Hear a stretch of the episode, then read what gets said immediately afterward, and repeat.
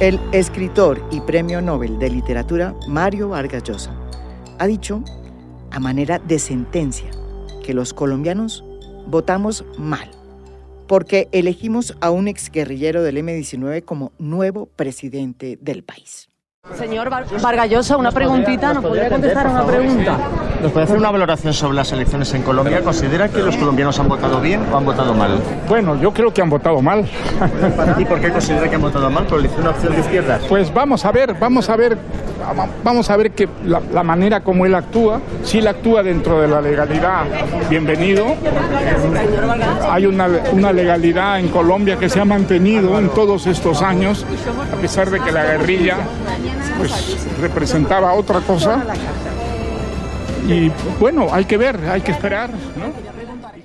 Vargas Llosa, en esa primera reacción, en ese dictamen apresurado, dice que espera que Petro actúe en la legalidad y que si lo hace, pues que bienvenido. Casi con un gesto de escepticismo y de profunda desconfianza. Y como si ya hubiera hecho su juicio sobre lo que va a sucederle a Colombia, pues deja caer su ultimátum y concluye que la elección de un exguerrillero en la presidencia pues pone en peligro la legalidad que por años ha tenido Colombia.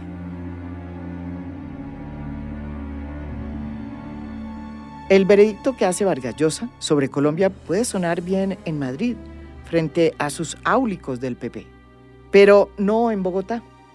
Aquí su dictamen resulta ligero, injusto e irrespetuoso para con los 11 millones de colombianos que ejercieron su derecho al voto. Su dictamen parte del estigma y de la descalificación moral y convierte a los colombianos que votaron por Gustavo Petro en seres sospechosos, que no son de fiar.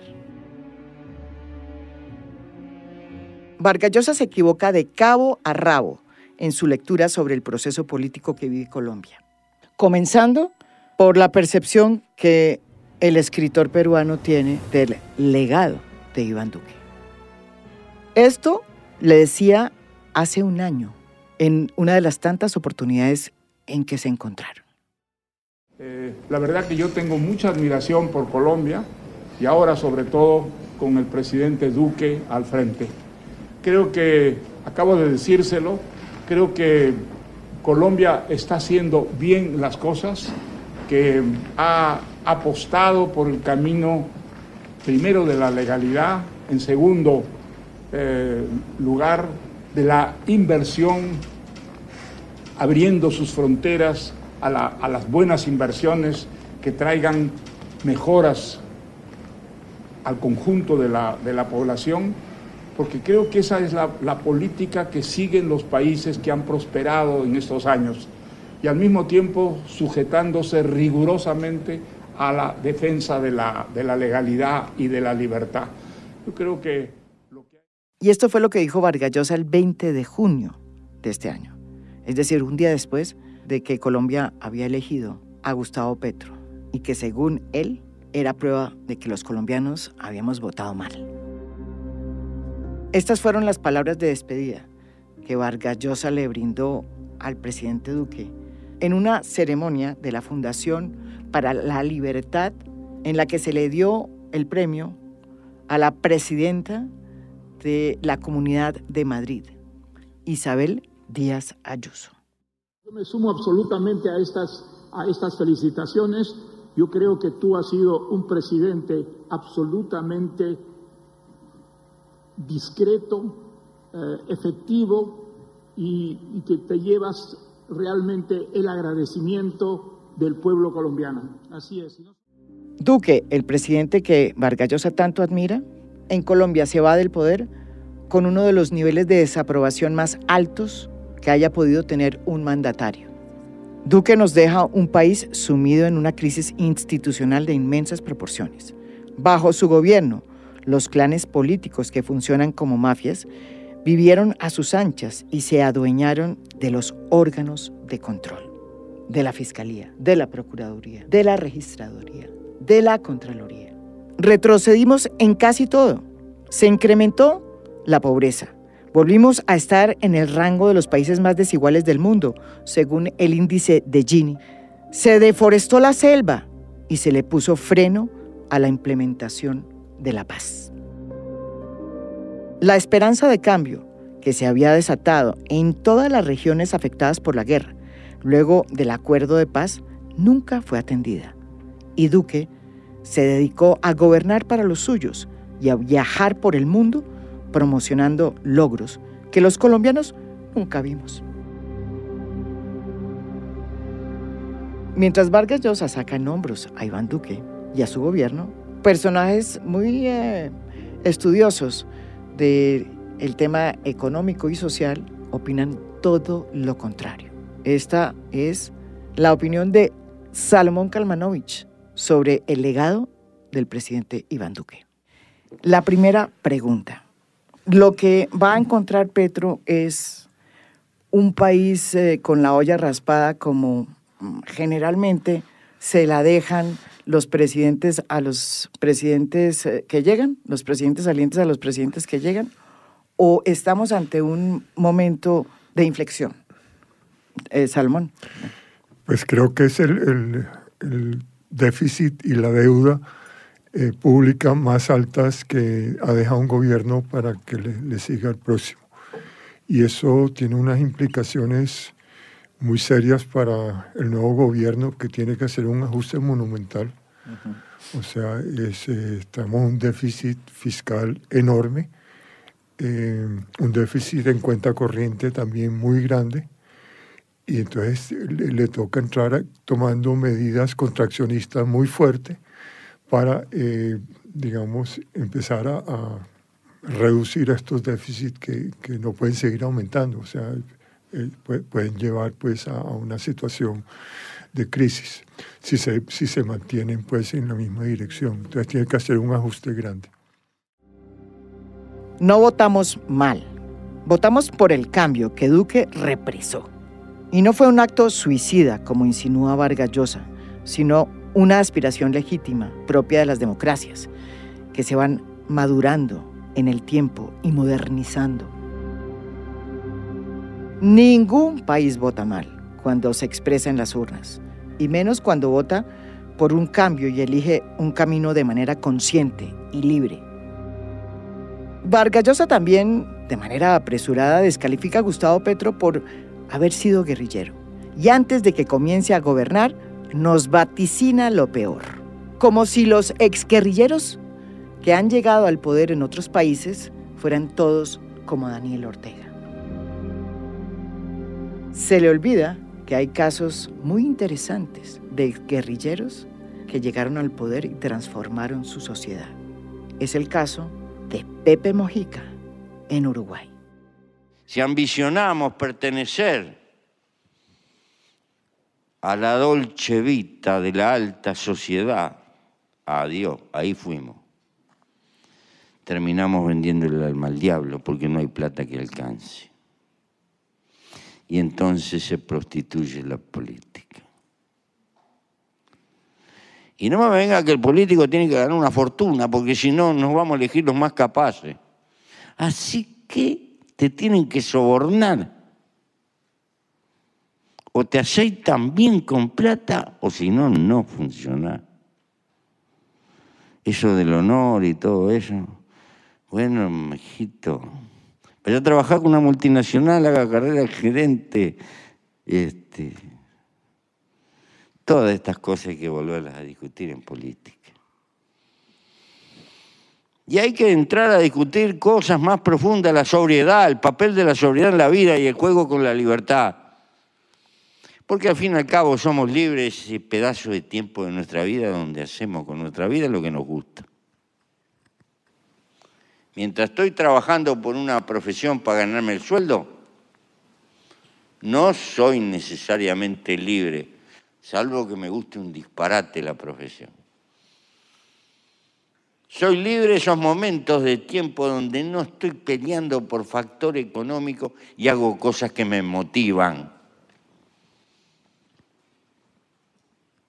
Porque la libertad, dice así en abstracto, es una palabra hermosa, pero es tan abstracto que no agarrás nada. Hablamos todo el día de la libertad, pero hay una libertad del individuo. Y es el tiempo de su vida que se va. El valor más importante que tenemos arriba de la tierra, tiempo de la vida, que no se puede comprar. No hay supermercado de vida. Podrás comprar cualquier cosa menos tiempo de tu vida. Sin embargo, en Colombia, el hecho de que Petro sea un exguerrillero del M-19, pues se ve con otros ojos. Petro dejó las armas hace más de 30 años, cuando la guerrilla del M-19 hizo un acuerdo de paz con el gobierno de ese entonces. Desarmados, formaron parte de la Asamblea Constituyente, que redactó una nueva constitución, que rige hasta hoy, la Constitución de 1991. Desde entonces, han sido grandes defensores de la legalidad, de eso que tanto le preocupa a Vargas Llosa y no su amenaza. Exguerrilleros del M han sido alcaldes, gobernadores, ministros e importantes intelectuales. Algunos de ellos incluso han militado en las toldas del uribismo, pero la mayoría, oígame bien, ha invertido su capital político en la construcción de una izquierda democrática, que cortó su vínculo con la guerrilla y que hoy se opone totalmente a la lucha armada. Eso no puede ser considerado un retroceso, sino un avance en una democracia que siempre fue excluyente de la izquierda en Colombia.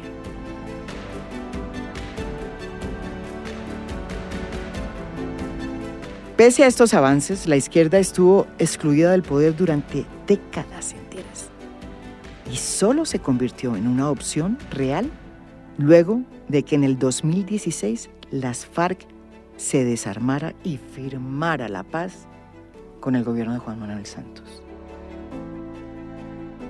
Es desde hace cuatro años que tenemos una izquierda capaz de llegar al poder. Eso es lo que los colombianos llamamos la izquierda democrática, por oposición a esta izquierda armada que por años fue una sombra pesada que cargó el mapa político de este país. El triunfo de Petro es también un portazo a la lucha armada y a todo lo que significó en Colombia. Las guerrillas prosperaron en el país porque muchos líderes progresistas que intentaron llegar al poder pues fueron asesinados. Con la elección de Petro se acabó esa conjura y la política se democratizó.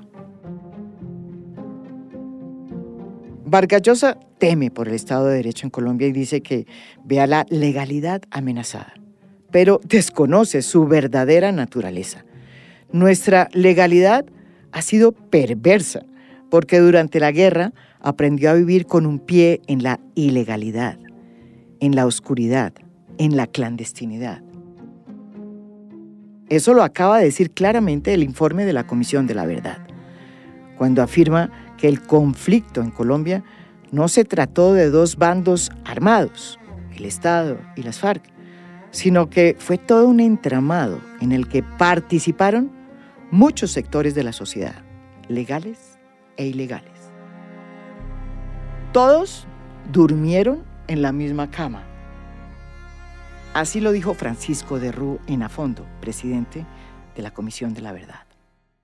Yo creo que el resultado que esto debía producir es que viendo la barbaridad que hemos hecho, comprendamos que hemos destruido en cada uno de nosotros la, la, percepción de lo que significa la grandeza humana de ir juntos, pero, pero de verdad.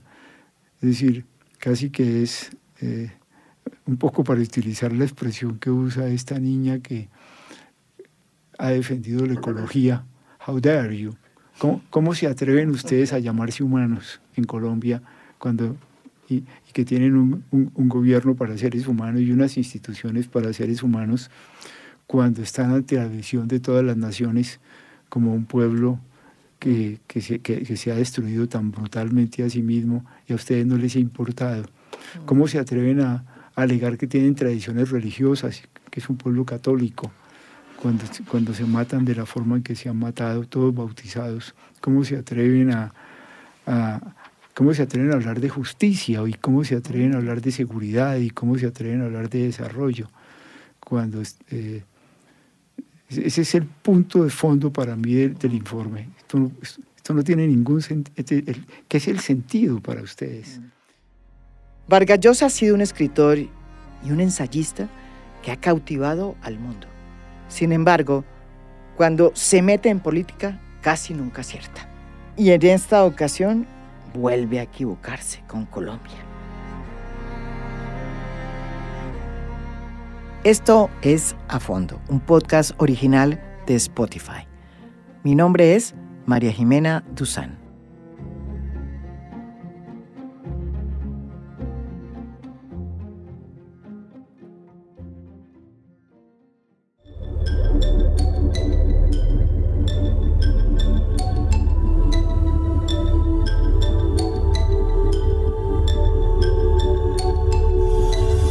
A Fondo es un podcast original de Spotify. Producción general, Lucy Moreno. Editor de contenido, Adrián Ateortúa. Edición de audio, David Jaque y Blue Velvet. Música original del maestro Oscar Acevedo. Gracias por escuchar. Soy María Jimena Duzán.